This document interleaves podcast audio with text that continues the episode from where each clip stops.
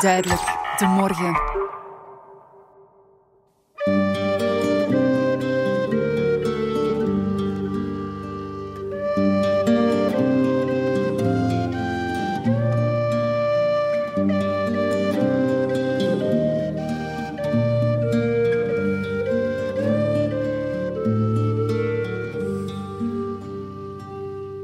In de eerste podcastreeks kwam al een aflevering aan bod over angststoornissen.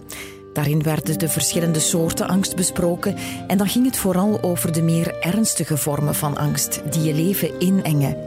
In deze aflevering hebben we het over, laten we zeggen, de gewone angsten, die de meesten onder ons wel kennen en die ons niet meteen lam leggen, maar wel vervelend zijn en je levenskwaliteit naar beneden halen. Want we weten allemaal wat het is om bang te zijn en niemand vindt het een fijn gevoel. Tien jaar geleden had ik er heel veel last van. Angst heeft toen toch een bepaalde periode mijn leven beheerst, als een schaduw die me voortdurend achtervolgde. Gelukkig is dat voorbij, maar er blijft wel angst in mijn leven. Vooral de angst om te hervallen, maar ook de angst voor de angst. En dan denk ik opnieuw: wat is er toch mis met mij? Waarom blijft er altijd een soort alarm in mijn hoofd afgaan terwijl dat niet nodig is? Hoe kan ik met die alledaagse angsten leven en hoe ga ik er het best mee om? Want ik heb er al van alles over gelezen en dat gaat alle kanten uit. Sommige mensen zeggen dat je er moet tegen vechten, anderen zeggen dan weer dat je ze moet loslaten en afleiding moet zoeken. Nog anderen zeggen dat je je angsten beter vermijdt, omdat ze anders alleen maar groter worden.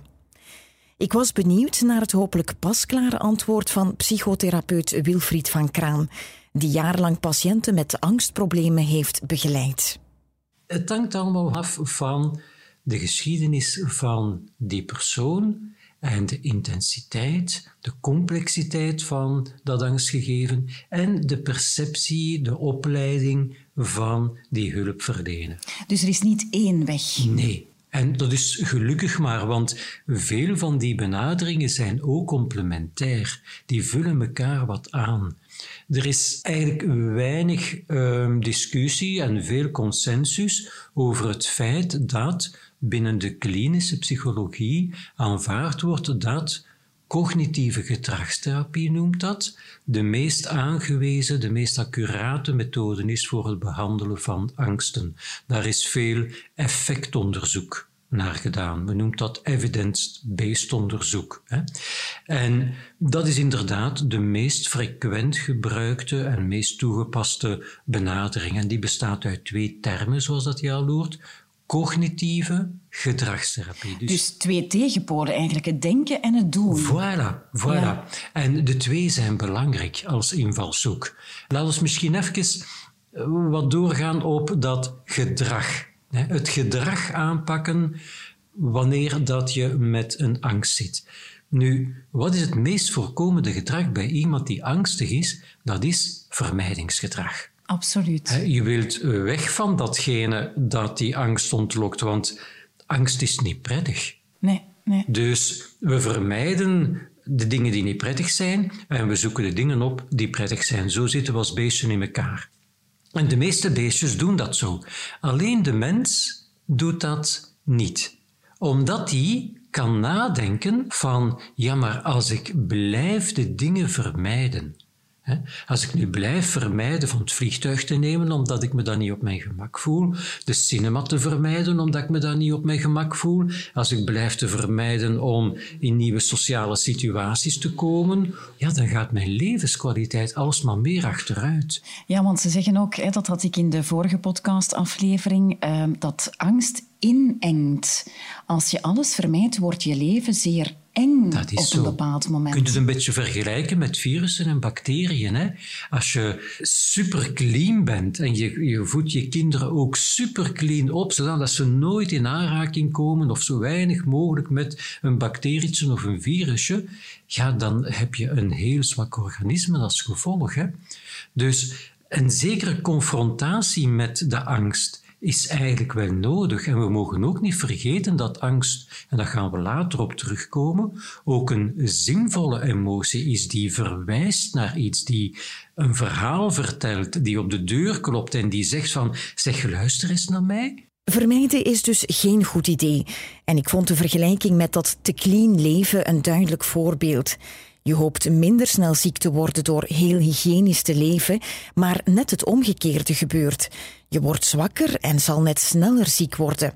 Als je dus je angsten voortdurend vermijdt, wat uiteraard de spontane reflex is, dan wordt je leefwereld alsmaar kleiner en ga je zoveel mooie dingen missen.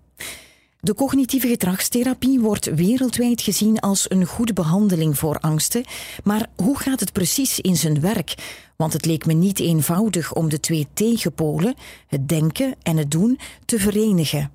Stel, jij hebt een, een, een van de meest voorkomende, een agorafobie. Dat is niet letterlijk pleinvrees, maar dat is zo, ja, in vastzitsituaties u niet meer op uw gemak beginnen voelen. Uh, je wordt wat gespannen, je begint wat te zweten, je wordt ongemakkelijk. Misschien heb je al een keer gehyperventileerd. Dat allemaal vanuit de gedachte van, ah, als ik die hier ga krijgen, zo'n hyperventilatie, en ik kan hier niet weg, wat dan? Ja, ja herkenbaar denk ik voor velen. Voor vele mensen. Hè. Bij mij, ik herinner me dat, ik had dat als student. Dat uh, ik niet in de aula in het midden durfde zitten. Ah, is het waar? Want dan, dan, zat ik vast, dan kon ik niet weg tijdens zo'n les. Hè. En ook in de cinema, als ik naar de cinema ging, dan ging ik altijd goed vroeg, zodat ik mijn plaatsje kon kiezen bij de deur. Ja, dus je hebt dat zelf ook echt ervaren. Ja, ja, absoluut. Iedereen heeft dat wel wat. Dat is niet extreem problematisch voor de meeste mensen, maar het speelt wel. Je houdt er rekening mee. Ja, ja. Geluk dat ik niet ben beginnen vermijden met naar die aula te gaan, met naar de cinema te gaan, want dan zou ik heel veel gemist hebben. Ik had misschien mijn studies niet kunnen afmaken. Ik had misschien, ik ben nu een grote filmliefhebber, um, die vreugde niet gekend van twee, drie films op een week te zien. Dus stel dat we iemand hebben die dat vastzitgevoel en, en de onwennigheid en de angst die daarbij hoort, dat die daar last van heeft, wat zou dan een gedragsinvalshoek zijn? Wel, naar datgene toestappen waar je last van hebt. In plaats van die automatische piloot te volgen van het vermijden van de situaties. Dat is raar iets. Ja, maar dat is confrontatie, een beetje in de arena gaan staan. Ja, voilà, je formuleert het juist. Je bent als een Spartaanse krijger die de arena binnenstapt, in plaats van rondjes te lopen rond de arena, bij wijze van spreken. Hè? En dat is iets wat dat niet erg natuurlijk is. Hè? Ik denk, mocht mijn hond of mijn, mijn poes of, of welk ander dier dan ook dat zien, dat wij mensen suggereren van naar die angst toe te gaan, ik denk dat men een hond zal zeggen van wat een raar beestje is dat toch een mens. Want zelf zou ik dat nooit doen. En de reden is dat zij niet denken op lange termijn consequenties. En daar komt dat cognitieve in het vizier. Ja, ja. dus wij kunnen ook denken van, ja maar zeg, als ik niet meer naar die aula kan gaan, dan gaan mijn studies uh, niet meer vlot kunnen lopen. Als ik niet meer uh, in een bus of, of in een trein of in een vliegtuig kan stappen, dan kan ik niet meer reizen enzovoort. Dus ik, ik moet daar iets aan gaan doen. Ja. Hè? En dan zegt zo een gedragstherapeut, wel, laat ons een plan opstellen om stapsgewijs die confrontatie aan te gaan. Met die beklemmende plekken bijvoorbeeld, of met die hond als je een hondenfobietje hebt, of met die spinnen als je niet meer in Dardenne een huisje durft uh, te huren met je vrienden, omdat daar ja, toch altijd wel ergens spinnen kunnen zitten. Mm. Dus wat men eigenlijk leert bij die gedragstherapie is een stapsgewijze confrontatie. We gaan dat in de realiteit en doen. Je gaat dat echt plannen van morgen of overmorgen doen we dat en dan twee dagen later. Ja. Ah, oké. Daarom niet elke dag, maar bijvoorbeeld één keer in de week. En we stellen een hiërarchie op van dit is de minst moeilijke situatie. Hè? Bijvoorbeeld met een verrekijker kijken naar een dier dat voor jou beangstigend is. Bijvoorbeeld een hond of een spin ergens buiten. En dan de volgende stap zou kunnen zijn dat je aan de ren van die hond komt. En een daaropvolgende stap zou kunnen zijn dat je mee gaat wandelen met de therapeut met de hond. En een daaropvolgende stap dat je zelf de leiband vasthoudt. En een daaropvolgende stap dat je maait. Enzovoort, ja, enzovoort. Ja, het, ja. Dus dat je eigenlijk heel stapsgewijs, bij wijze van spreken, leert om te gaan met de angstige situatie, om dan te merken dat waarschijnlijk niets gebeurt. Die hond zal waarschijnlijk niet buiten, waarschijnlijk zal dat vliegtuig niet vallen, waarschijnlijk zal die lift niet blokkeren, maar zekerheid hebben we niet. Nee, nee, Als mensen mij dan vragen, ja, maar zijn je zeker dat die hond niet gaat bijten? Of zijn je zeker dat dat vliegtuig niet gaat vallen? Of zijn je zeker dat die een lift niet gaat blokkeren? Dan zeg ik altijd, nee. Nee, het leven bestaat uit risico's. En onzekerheden, hè? Ja, uiteraard. Maar wat de mensen nooit bij stilstaan, is dat die, die kleine risico's wel nemen op al die andere gebieden. Stel dat ik iemand ben die bang is van vast te zitten in de files. En daardoor eh, durf ik de auto niet meer te nemen. En jij hebt bijvoorbeeld een, een schrik van honden. Nu, jij stapt in een auto en, en je rijdt naar Gent bijvoorbeeld, en je weet dat daar files zullen zijn, zie je op Waze, maar je zegt van oké, dan zit ik er een kwartiertje in. Hè. Mhm. Daar sta je niet bij stil. Nee, omdat dat, geen angst is voor mij. Bloed en tranen bij zweet als ik dan nog maar op Waze zie staan dat er een file zou zijn. Hè. En omgekeerd kan ik me niet inbeelden dat jij een schrik hebt van honden en ik ga ik zomaar een hondenasiel binnen en ik ga met een hond van de buren wandelen enzovoort. Dus daar nemen we die risico's. Ja. Want die een hond kan inderdaad bijten, maar dat risico is minimaal. En je kunt inderdaad vastzitten in een file, maar zo wat. En uiteindelijk door de confrontatie aan te gaan met datgene wat dat je tot dan toe altijd vermeden hebt of probeert te vermijden, leer je een andere kijk te hebben. Namelijk, er gebeurt niks. Er gebeurt niet veel. En als het gebeurt, als ik vastzit in die lift en als ik vastzit in die file, en als ik eens een besmetting opdoe, tja, dat is het leven. En daar redden we ons dan waarschijnlijk wel uit. En zo nee, dan wachten de eeuwige jachtvelden. Dat is ook een lot dat ons elk bedeeld is.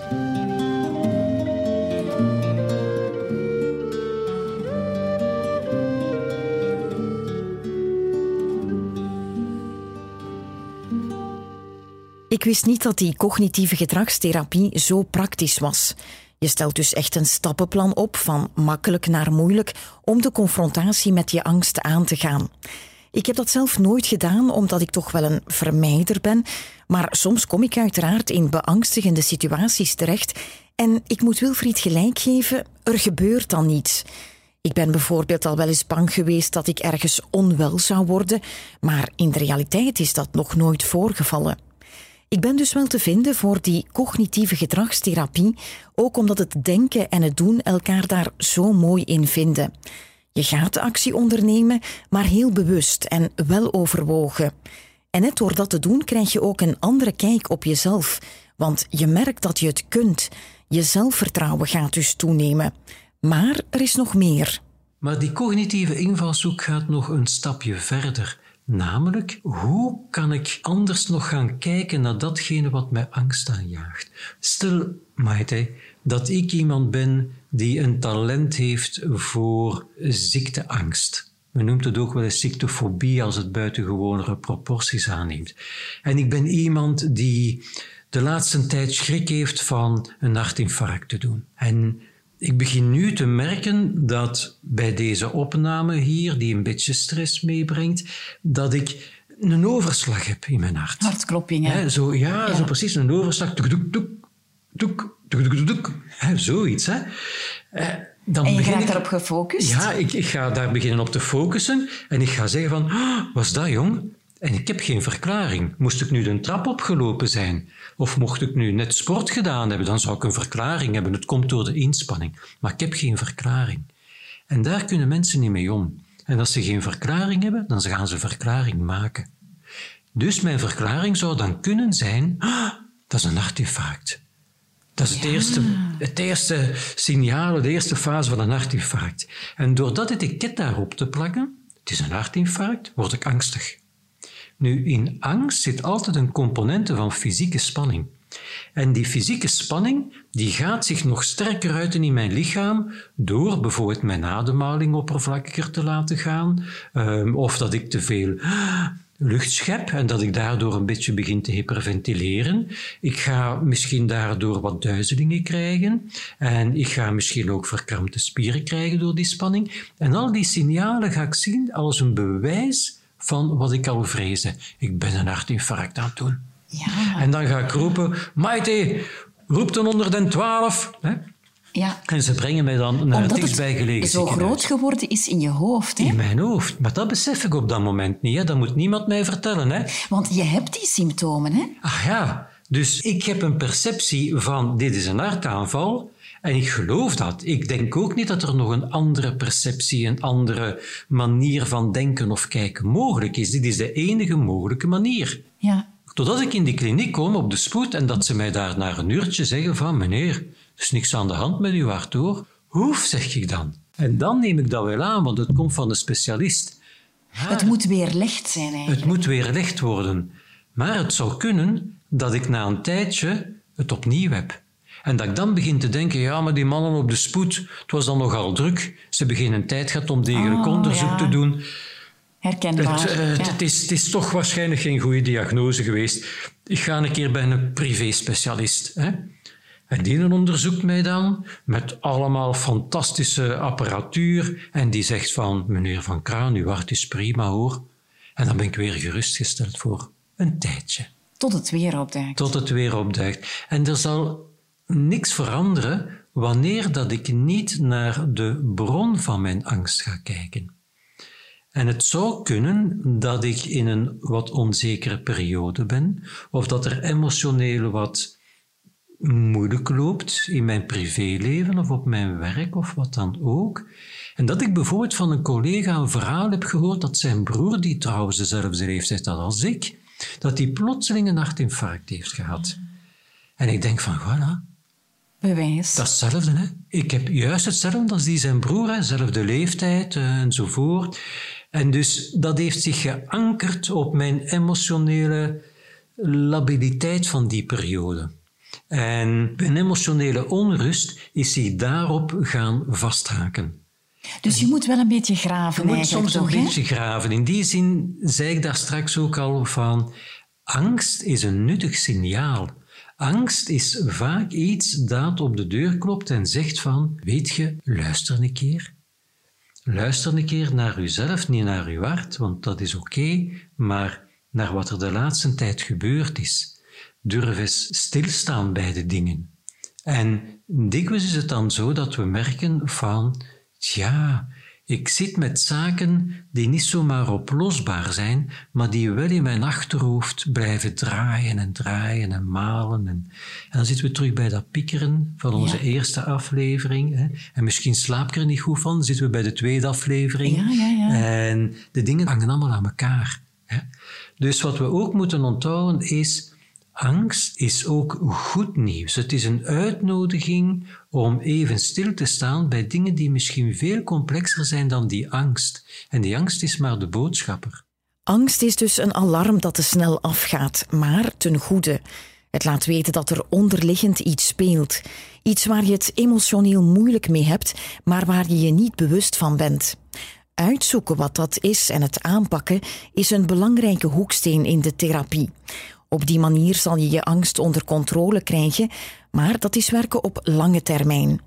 Daarnaast zijn er de angstsignalen zelf, van hartkloppingen tot hyperventilatie, en die zijn sneller dan het licht. We zoeken dus ook een oplossing op korte termijn, want wat doe je het best in the heat of the moment? Er zijn drie grote invalshoeken. Een eerste is op het emotioneel-fysiologische vlak. Dat betekent emoties, zoals angst, hebben een belangrijke lichamelijke componenten. Wat wij emoties noemen, zijn eigenlijk verschijnselen die zich afspelen in ons lichaam. Zoals dat je ze daar straks noemde. Hè. Ehm, ik, ik krijg die hartklopping, ik krijg die beklemming in mijn borststreek, ehm, ik begin te transpireren, ik neig een beetje flauw te vallen, duizelig te Ja. worden en dat soort van dingen. Dat zijn die fysieke componenten. Wat kan je daar rond doen? Wel een goede relaxatietechniek toepassen. Ook in the heat of the moment. Ook in de heat of the moment. Alleen is het zo dat je die niet moet gaan aanleren in de heat of the moment. Hè. Op het hoogste punt, die moet je eigenlijk klaar hebben. Ah, ja, ja, Zo, Zoals dat je ook je parachute niet moet leren kennen net voordat je de sprong maakt. Nee, hè? nee, nee, uh, dat, dat moet je klaar hebben. Dus vandaar dat ik toch altijd pleit. Het is een soort van hygiënemaatregel. Ik stel iedereen voor van een goede relaxatietechniek te leren. Wat dat nu een ademtechniek is, of wat dat nu een spierontspanningstechniek is. Dat zijn twee technieken die je, mits enige training, kunt toepassen op hele korte tijd, een minuut, op het moment zelf. Je gaat daardoor niet met je angst van een score 90 naar 10 gaan, maar je gaat het wel kunnen laten zakken, want Maite, je moet eens proberen van ontspannen angstig te zijn. Dat is geen gemakkelijke, hè? Nee. Dat is geen gemakkelijke. Nee. Dus als je kan die juiste buikademhaling toepassen, of als je kan die spiertonus, de mate waarin de spieren gespannen zijn, als je dat kan loslaten, dan gaat al de rest mee. Uw hart gaat trager kloppen, uw bloeddruk zakt, enzovoort, enzovoort. En u wordt wat rustiger, puur lichamelijk. En dan ga je dus eigenlijk met gedrag aanpakken, hè? en, niet dat cognitief. pak je aan met, met je gedrag. Dat is de eerste invalshoek. Ja. De eerste wil daarom niet zeggen de meest belangrijke, want dat hangt een beetje van het type, het type um, angst af. Bijvoorbeeld, ik zou dat doen mocht ik in zo'n vastzitsituatie die we besproken hebben, vapurkjes beginnen krijgen. Hè? Ja. Dan um, zou ik zeker die relaxatie toepassen. Maar in het geval van dat hartinfarct, dat vermeend hartinfarct, zou ik eerder kiezen naar iets cognitief als invalshoek. Een andere Toch? perceptie. Bijvoorbeeld dat ik tegen mezelf zeg, wat ik voel is lastig, maar niet gevaarlijk. Want ik heb ondertussen al verschillende onderzoeken laten doen en zowel mijn huis als die cardiologen hebben gezegd, uw hart is oké meneer. Het zit in uw hoofd. En dat is voor mij moeilijk dan om aan te nemen, maar ik kan wel zeggen van, wat ik voel is echt lastig, maar het is niet gevaarlijk, want anders had het gezien. En bovendien, mocht ik iedere keer doodgegaan zijn wanneer dat ik deze angst gehad heb, dan stond Ja. ik in het Guinness Book of Records. Ja, dan was ja. ik al iets van een dertig keren doodgegaan. Ja, ja, ja. Dus eigenlijk je ratio gebruiken, maar ook hoor ik daar een beetje in afstand nemen, hè, denk ik. En dat is de derde invalshoek. Dat is op emotioneel vlak. En daar komt dan die mindfulness te hulp. Daar ben ik zeer dankbaar voor dat die bij die cognitieve gedragstherapie komt bijhoren, omdat die een stap verder gaat dan die westerse benadering van probleemoplossen. Die mindfulness die leert eigenlijk van dat beetje afstand te nemen, van niet samen te vallen met uw emoties, van niet samen te vallen met uw gedachten van "Ah, ik ga hier een hartinfarct doen en mijn leven is gedaan, van daar niet mee samen te vallen, van ook niet samen te vallen met die lichamelijke verschijnselen, van daar helemaal in op te gaan, maar van zo, hebben dat de vorige keer ook al gezien, een beetje afstand te nemen en daarna te kijken, alsof dat je op dat terrasje zit als toerist Ja. en je ziet de mensen Van, oh passeren. kijk, de angst is hier Ja. ineens Zo van, weer. ah, wat dan meer hebben zij. Ik ken dat. Dat zijn weer diezelfde hartkloppingen. Ja. Ehm, ik heb dat vorige keer ook gehad. Ik weet, dat is vervelend, maar dat gaat na een poosje weer over. Dat is de vorige keer ook zo geweest. En ik blijf er wel bij met mijn aandacht, maar ik val er niet mee samen. En ik blijf er wel bij, betekent eigenlijk dat ik ook in de richting van die gedragstherapie ga. Ik ga er niet van weg van hetgeen dat vervelend is. Ik blijf erbij en ik zeg tegen mezelf van, tja, dat hoort bij het leven. En we kunnen daar wel tegen.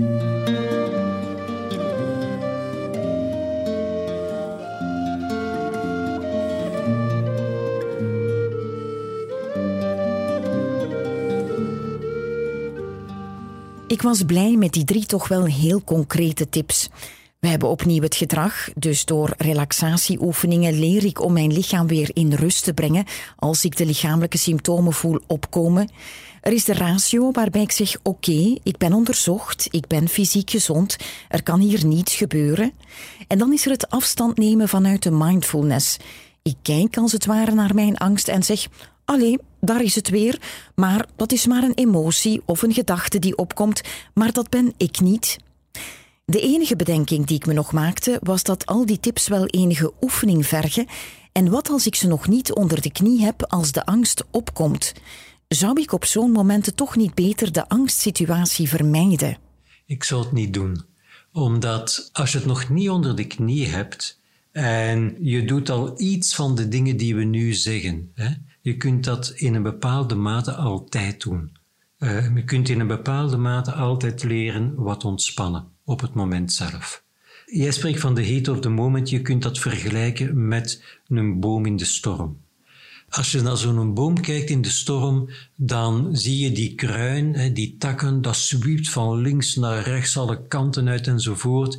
En die verliestakken en bladeren? Ja, ja, en daar moet je niet gaan zitten, dat is jouw hoofd.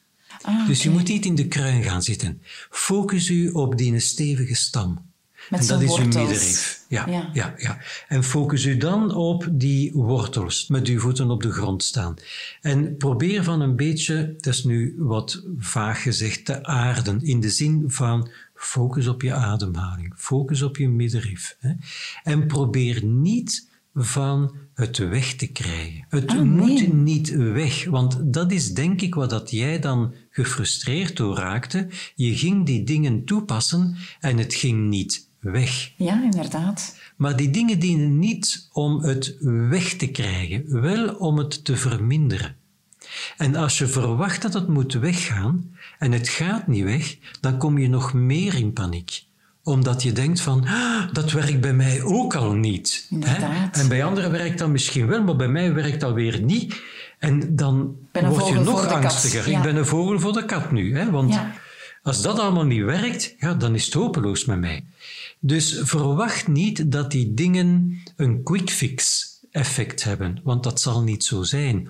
Maar verwacht wel, en dat is iets wat er automatisch gebeurt als je met een zekere aandacht blijft volgen wat er allemaal gebeurt in jou, dan zie je dat het allemaal verandert. En dan zie je dat het na een bepaalde tijd ook allemaal uiteindt. Als je nu terugkijkt naar de angstige momenten dat je hebt gehad, ze zijn altijd overgegaan. Ja, dat het is is waar. altijd verdwenen. Dus als je dat ook weet van, dit verdwijnt altijd. Alles gaat voorbij. Dat is ook een rustgevend iets. Net zoals met pijn is angst iets in hun hoofd dat alles maar erger en erger en erger en erger gaat worden. Alles maar gaat toenemen. En dat is niet zo. Dat bereikt op een bepaald moment een platform, dat stabiliseert wat en dan deint dat uit. En als je dat beeld voor ogen houdt, hè, van oké, dit is nu even lastig, maar straks deint het weer uit. En dan heb je het zowel over het moment zelf van de angst gaat voorbij gaan, maar ook in de, ik zal het nu noemen, de angsttherapie van als je veel gaat oefenen, zal het na verloop van tijd ook wel beter gaan. Dat daar de tijd ook heel eh, belangrijk ja, is. Ja, ja. Het, het zijn geen dingen die je met een quick fix kunt oplossen. En dat is maar goed ook, want we mogen niet vergeten, we willen die angst ook niet uitdraaien of wegkrijgen, zoals dat we een controlelampje op dashboard van onze auto dat aan en uit flikkert in het rood, zouden uitdraaien en door het raam zouden gooien en dan denken, oef, het is allemaal opgelost. Dat zou jammer zijn, want die angst heeft die functie van dat Ja, ja, ja, ja, controlelampje. Hè? Die, die klopt op de deur en wil ons iets zeggen.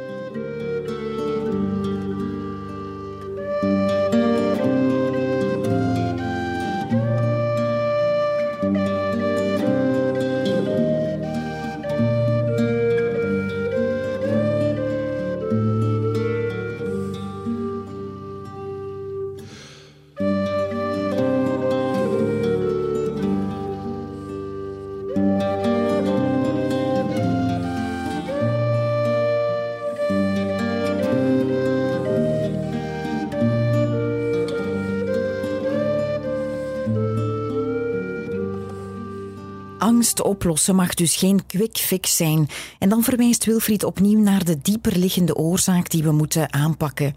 We moeten dus oog hebben voor dat controlelampje in ons hoofd, maar het mag niet te snel knipperen. En als het knippert, zijn twee dingen belangrijk. Zie jezelf als een boom en focus je op de stam en de wortels, die kunnen de ergste storm trotseren. En daarnaast het besef dat die storm ook altijd weer gaat liggen. Sowieso, dat is een zekerheid. De tips van Wilfried vragen oefening en dat oefenproces vind ik soms oneerlijk. Ik had bijvoorbeeld vroeger tien goede ervaringen op restaurant en dan ging het toch één keer mis en kwam de angst weer op. En meteen was mijn zelfvertrouwen weg.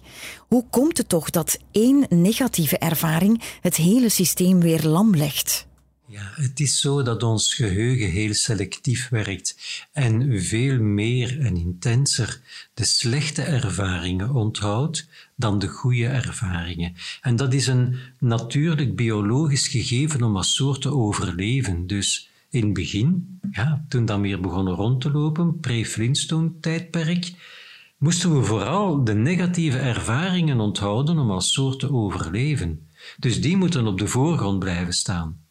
En inderdaad is dat zo dat de positieve ervaringen veel meer op de achtergrond blijven. En bovendien, en dat is ja, behoorlijk jammer, is het zo dat de negatieve ervaringen zich heel snel generaliseren. Dat betekent, als je bijvoorbeeld een, een vastzitsituatie hebt meegemaakt, in de aula, zoals ik dat had als student, dat dat heel snel overgaat naar vastzitsituaties op de bus, eh, in de tram, in het vliegtuig, tijdens een langdurig etentje, in de file. Oeps, het vertrekt en het breidt zich uit als een olievlek. Met de positieve ervaring is dat niet het geval. Nee. Die uitbreiding gebeurt absoluut niet zo snel. Daar leren we van, oh, in die situatie is het gelukt. Maar die andere situaties, dat moeten we eerst nog zien. Ja, want ik herinner mij, ik heb een tijdje um, angst gehad om op restaurant te gaan, omdat ik onwel was geworden in een restaurant. Maar hè, ik weet het nog heel goed, dat was één specifiek restaurant in het buitenland dan nog wel. Dus ik, ik zou daar nooit meer terugkomen. Maar nadien was ik bang in elk ander restaurant waar ik dat niet had gehad. Dus met mijn ratio kon ik wel zeggen, ja, maar hier, hier heb ik dat niet gehad. Maar de titel restaurant en het idee van tafels met stoelen en eten was al voldoende om te zeggen, oh, ik ga het hier ook krijgen. Ja, Dat noemt men stimulus-generalisatie. Stimulus verwijst naar de uitlokkende factor en men spreekt van stimulus-responsreactie. De uitlokkende factor, de stimulus, ontlokt een respons van angst hè, en er gebeurt een stimulusgeneralisatie. Binnen de kortste tijd zijn er heel veel situaties, allemaal gelieerd aan restaurant enzovoort. En dat ontlokt die angst. En wat we eigenlijk zouden moeten doen in theorie, is in al die situaties de realiteit laten plaatsgrijpen van dit gebeurt nu niet. Maar dat is natuurlijk niet realistisch. Hè? Dat kunnen we niet doen. We kunnen dat niet uitdoven in elk van die situaties. Maar met de tijd merk je wel van, oh, dit keer viel het mee. En de vorige keer, dan moeten we een beetje moeite doen, is het ook wel redelijk goed meegevallen. En als dat dan kan leiden tot het steeds vaker op restaurant gaan in jouw geval, en daardoor steeds vaker ook een positieve ervaring hebben, op een bepaald moment dooft dan de klassieke conditionering. Ah, ik weet niet hoe het nu met jou is. We zijn eens op restaurant geweest ja, de vorige keer. En ik zag jou toch niet in een uh, zeer gespannen toestand. Hè? Dat is inderdaad verdwenen. Dat is inderdaad verdwenen. Um, nu, bij mij ging het destijds ook wel samen met een mentale uitputting, waar ik dan uit onthouden heb van je moet ergens ook mentaal sterk genoeg zijn of genoeg energie hebben om het, denk ik, cognitief te kunnen rationaliseren. En als je niet die kracht hebt, dan is het moeilijk om, om al die technieken toe te passen. Dat is het inderdaad ook zo. Vandaar dat um, je kunt niet in een crisisperiode deze dingen die we nu bespreken gaan toepassen. In een crisisperiode moet je eerst een beetje stabiliseren. Moet je voldoende energie en voldoende mentale kracht hebben om een ander gedrag te stellen. Want wat we hier zien eigenlijk is dat onze manier van reageren op die angst, onze zogezegde oplossing, vermijden, paniekdenken enzovoort, dat dat eigenlijk het probleem versterkt. En je kunt niet van mensen verwachten op een moment dat ze uitgeput zijn, dat ze die energie hebben om dat te doen. Dus dan moet je eerst een beetje stabiliseren. Vermijden is geen goed idee bij angst, maar in crisismomenten, als je niet de mentale energie hebt om de angst te trotseren, kan je beter eerst aansterken om daarna de technieken van de cognitieve gedragstherapie aan te leren en toe te passen. Beter is natuurlijk om ervoor te zorgen dat je niet in zo'n paniekaanval terechtkomt. En dat kan je door goed te luisteren naar de signalen van je lichaam en door tijdig in te grijpen, bijvoorbeeld door hulp te zoeken of in gesprek te gaan met iemand. Wilfried had al drie concrete tips gegeven die je in de heat of the moment kan toepassen, maar wat met anticiperende stress?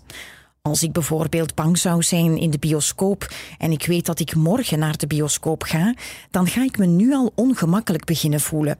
Kan ik iets doen om die voorafgaande spanning te verminderen? Tuurlijk, tuurlijk. We zijn terug op onze drie niveaus. Hè. Op emotioneel, fysisch niveau zou kunnen mezelf leren ontspannen. Ik zou kunnen een meditatie doen die ik ergens download van internet, of ik zou een relaxatietechniek eh, kunnen doen en die een paar keer herhalen. Op voorhand dat ik ook, op voorhand, hè, we zijn de dag ervoor, zoals dat je zegt, hè. we zijn de dag voorheen. En ik zou kunnen extra wat dingen doen die dat fysieke niveau van die angst al wat beginnen te ontladen. Relaxatietechnieken, sport, beweging, gezond eten, praten over de dingen die mij bezighouden. Ik, ik bespreek het met mijn partner. Ik zeg, oh, ik ben al aan het druk maken tegen morgen. En gewoon door het te vertellen. En misschien zegt hij van, och ja, weet je wat, gaat op tijd en kies dan uw plaatsje uit en zo. En zeg ah ja, het is eigenlijk waar, zal ik een beetje vroeger gaan. Ja. En op, op die manier uh, kan ik al iets doen. Het tweede wat ik kan doen, is mezelf betrappen in mijn kopje dat ik mezelf verhalen aan het vertellen ben, rampverhalen. Van je gaat zien, hè. Dat gaat stampvol zitten in die cinemazaal. En ik weet het, mijn vriend die komt altijd te laat. En dat, dat enige plaatsje dat er nog gaat zijn, dat gaat daar ergens in het midden zijn. En um, ja, die vriend gaat ook wel per se willen in het midden zitten. En dan ga ik geen nee durven zeggen. En ik zit mezelf al rampverhalen te vertellen. En mezelf daarop betrappen dat ik zeg van, hou eens op met die spookverhalen. Want het zijn voorstellingen, Het zijn maar... Gedachten zijn maar constructies in uw hoofd, dat is de realiteit niet. En dan zitten we weer bij die mindfulness. Die mindfulness die ook leert van die gedachten niet te zien als feiten, als realiteiten. De waarheid eigenlijk. De waarheid. Maar als iets wat ik mezelf aan het wijsmaken ben, een spookverhaal. Dus als voorbereiding zou ik ook de dag ervoor mezelf kunnen betrappen op dat soort van spookverhalen en ze couperen. Gewoon zeggen van, gedachten zijn geen feiten, hè jongen? Dus dat is een tweede invalshoek. En een derde invalshoek zou het gedrag kunnen zijn en zou kunnen zijn dat ik zeg van, ga twee dingen doen. Ik ga toch gaan, ga misschien een beetje vroeger gaan, dat ik een goed plaatsje vind. En ik ga tegen mijn vriend zeggen, weet je, ik ga al binnen, uh, dan hou ik een plaatsje voor ons. En dan kan jij Dan kan ik een klein beetje strategisch zijn, want ik moet me meteen toch niet in, in ja, het midden van de arena gooien. Hè. Ik doe het stapsgewijs, dus dan kan ik al mijn plaatsje zoeken. En het tweede gedrag dat ik zou kunnen hebben is een zekere mildheid. Dat komt dan weer vanuit die mindfulness, dat ik zeg van, je mocht een beetje angstig zijn hoor. Ja, er is niks mis dat mee. Dat mag ook, hè. Dat is des mensen, hè. En iedereen heeft iets. En ik heb nu wat last van, van die vastzitsituatie hier in die cinema. Maar een ander heeft iets anders. En we hebben allemaal iets. En dat is oké. Angst maakt deel uit van het leven. En ik heb nu wat angst in deze cinema. Dat ik me hier beklemd voel en dat ik hier niet ga weg kunnen en weet ik wat allemaal. Dat is oké, jongen. Je moogt dat wat hebben. Dat is oké.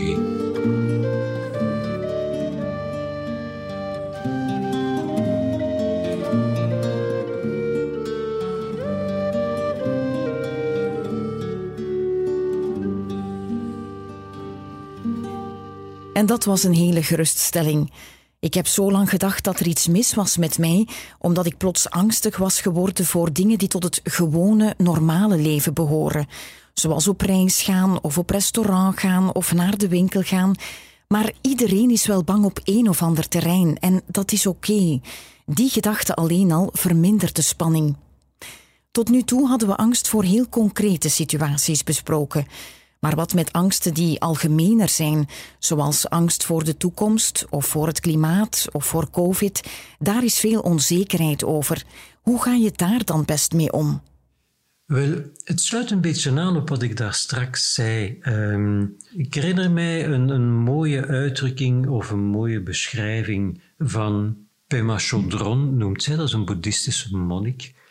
En zij zegt van Goh, wanneer dat je zo voelt dat de grond van onder je voeten aan het verdwijnen is, hè, van wat moet dat hier worden hè, met deze maatschappij, met deze aardbol, eh, dat klimaat, dat, die problematiek gaat alsmaar sneller, veel sneller dan wat ik gedacht en straks overstroomt het hier ook bij mij en uh, misschien krijg ik ook die covid en ga ik daar niet tegen kunnen en, en is het met mij gedaan of ga ik maanden afzien en dat soort van zaken.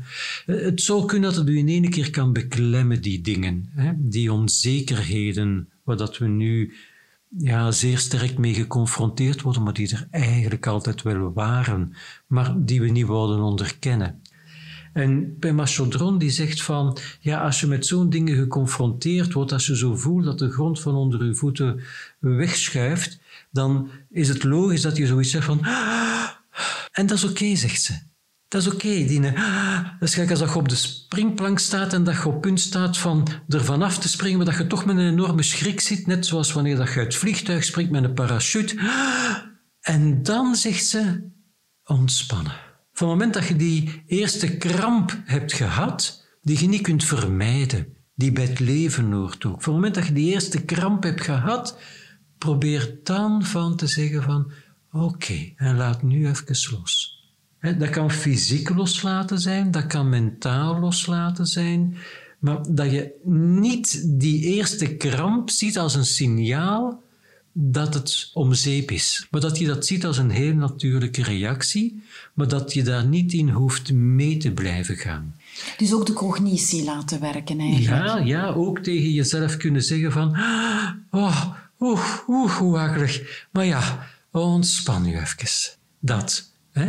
En dat je dan een, een houding er tegenover vindt van ja, een, een zekere rust weet te vinden, maar dat is het gevolg van een heel proces. Hè? Dat is geen quick fix.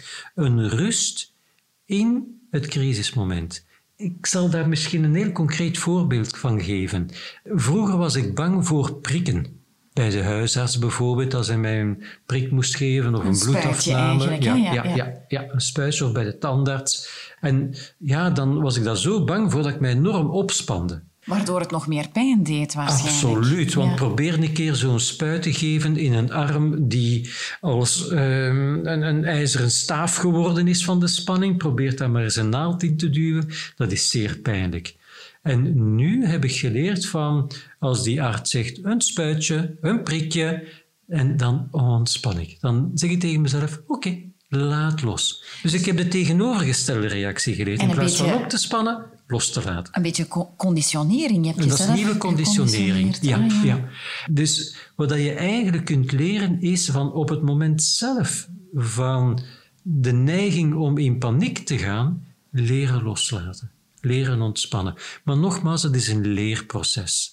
En boeddhisten zijn daar sterke inspirators in, vind ik. Eh, dat vind je veel minder in onze westerse benadering, waaruit men nog altijd zoekt naar vasthouders, zekerheden. Terwijl zo iemand als die Pema Chodron bijvoorbeeld, die vergelijkt dat met we stappen in een rivier, het leven is een rivier, en af en toe wordt die rivier wild. Gebeuren er dingen die we ja, niet voorspeld hadden, en zij zegt van, blijf dan in het midden van de rivier.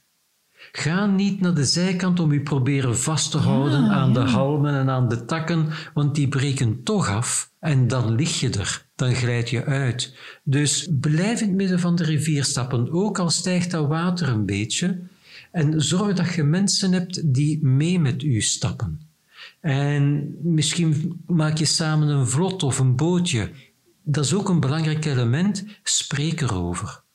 Toch? zoek mensen ook die wat met diezelfde onrust zitten of met diezelfde existentiële angst zitten van wat moet dat worden met dat klimaat en met die covid en je hebt geen vasten meer.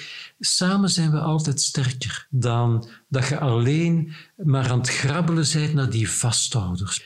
Maar die vasthouders, die helpen ons niet. Er zijn geen echte zekerheden. En dat is iets wat we moeten zullen mee leren leven. En ik denk wat dat ook kan helpen is, vraag je altijd ook af van, wat kan ik zelf doen? In plaats van in uw hoofd daar rond te blijven zitten met al die rampscenario's, ga eens na van, wat kan ik doen? Doen is ook een ontlading. En ik raad dat mensen altijd aan van, doe wat je kan doen. Doe vrijwilligerswerk bijvoorbeeld, of, of doe iets op je eentje. Ga sporten, ga iets actief doen. Maar zorg dat je iets doet. Heb hobby's waar dat je in opgaat. Iets doen waardoor de beleving centraal staat. Flow-momenten creëren. En ook afleiding hoor ik daarin, hè? Afleiding vind ik niet het juiste woord, want we moeten niet weggaan van de problemen. We moeten de problemen ook niet onder stoelen of banken gaan steken. Dus ik vind afleiding niet zo'n goed woord, maar wel actie. Zodanig dat de fysische oplading, die een belangrijke component van die angst is, dat die zich kan ontladen, want anders verliezen we veel te veel energie. Van het moment dat je begint te doen, word je veel minder angstig. Wilfried had opnieuw een paar concrete tips gegeven. Leren loslaten op het moment dat de angst je overweldigt en zo een omgekeerde conditionering tot stand brengen. Je gaat je ontspannen in plaats van opspannen. Ook je angsten delen door erover te praten kan helpen. En dan is er het doen, het actie ondernemen. Dat kan zijn door je in te zetten voor anderen, met bijvoorbeeld vrijwilligerswerk, maar ook door gewoon zelf iets te doen, iets waar je in opgaat, zodat de spanning van de angst zich kan ontladen. Toen ik het zelf tien jaar geleden zo moeilijk had, voelde ik op een bepaald moment dat ik professionele hulp nodig had. Maar hoe zit dat met angsten? Wanneer zet je de stap naar therapie? Ik denk een goede barometer kan die vermijding zijn. Als je begint te merken dat je dingen die voor jou belangrijk zijn in het leven, stel bij mij zou dat zijn naar de film kunnen gaan, in de natuur kunnen trekken, dat soort van dingen. Stel dat ik die niet meer doe omdat ik ja, een schrik voor honden heb opgeraapt en daardoor durf ik niet meer gaan wandelen. En ik heb die, die vastzitangst. En daardoor durf ik niet meer naar tentoonstellingen gaan. En durf ik niet meer te reizen. Als zo die dingen die voor u belangrijk zijn, niet meer kunnen doorgaan, dat is een heel belangrijk signaal. Maar we zitten raar en complex in elkaar. Dikwijls maken we onszelf ook van alles wijs om het niet te moeten doen. Zoals Och ja, maar het is nog zomer. Uh, naar de cinema gaan, dat kan ik in de winter veel beter. Of ik hoef niet op restaurant te gaan, want het is veel gezonder van thuis te eten. Of ik hoef die wandelingen niet te doen, want ik heb een oomtrainer. Ah, dat is dat ik je angst dat de verandering komt saboteren.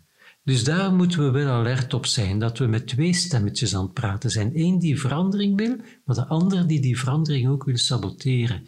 En daarom kan het interessant zijn om aan uw partner of een goede vriend of een goede vriendin te vragen van, als jij begint te merken dat ik dingen begin te vermijden, hè, vertel me dan een keer.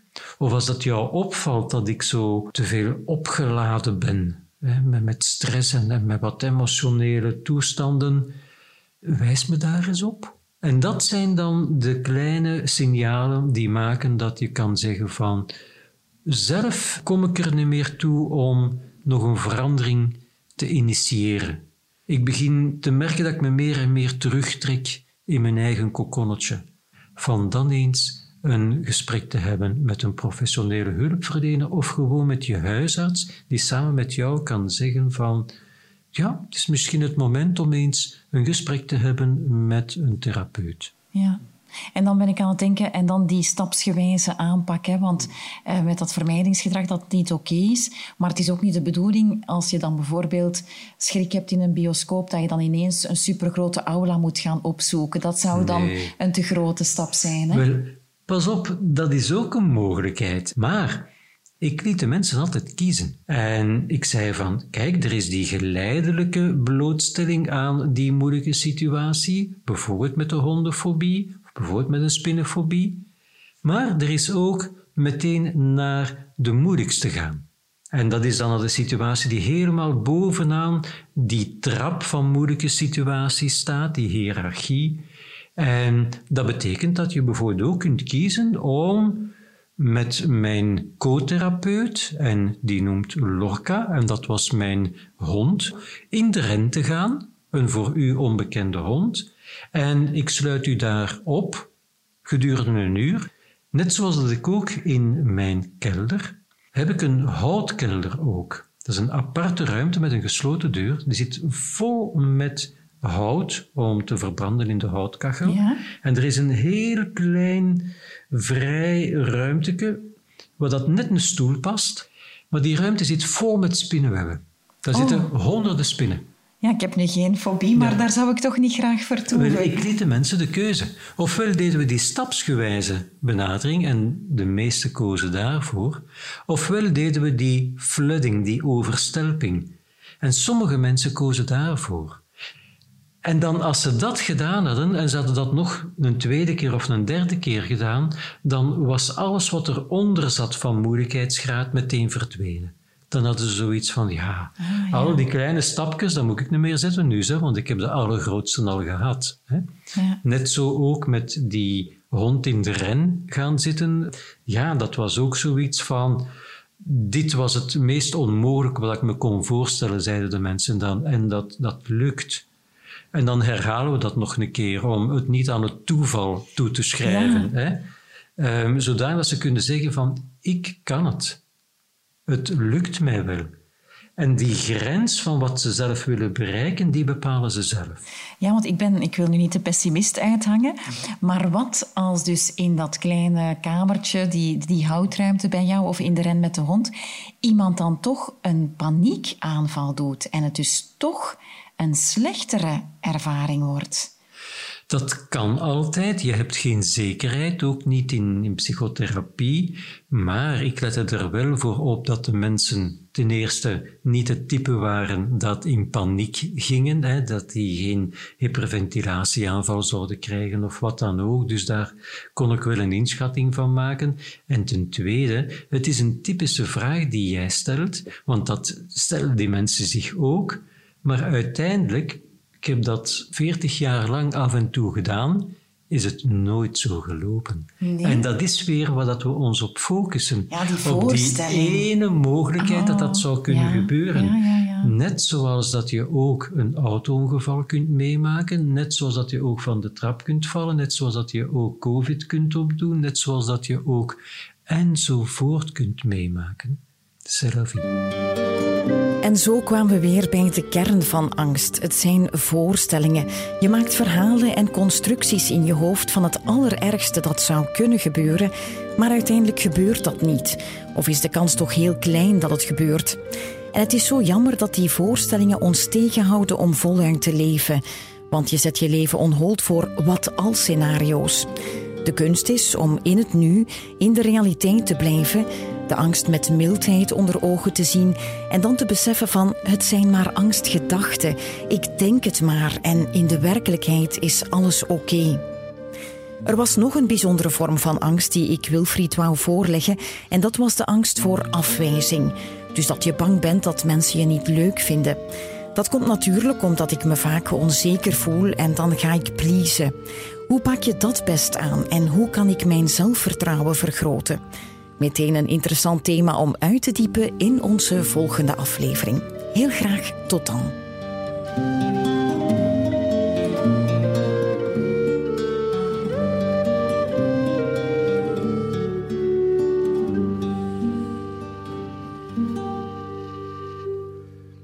Dit was de derde aflevering van de tweede reeks van de podcast Wat is er mis met mij? Ik ben Maite Goossens en dankzij psychotherapeut Wilfried van Kraan ben ik minder angstig geworden en heb ik een aantal concrete tips om met angst om te gaan. Mijn fijne collega's Emiel de Meij en Ilse Himschoot hielpen me bij de montage. Mijn vader, Toon Goossens, componeerde de muziek en speelde ze in met Jeroen Delft. Ken je nog mensen die worstelen met angst en iets zouden kunnen hebben aan deze aflevering? Deel ze dan met hen of laat een review achter. En vooral niet bang zijn.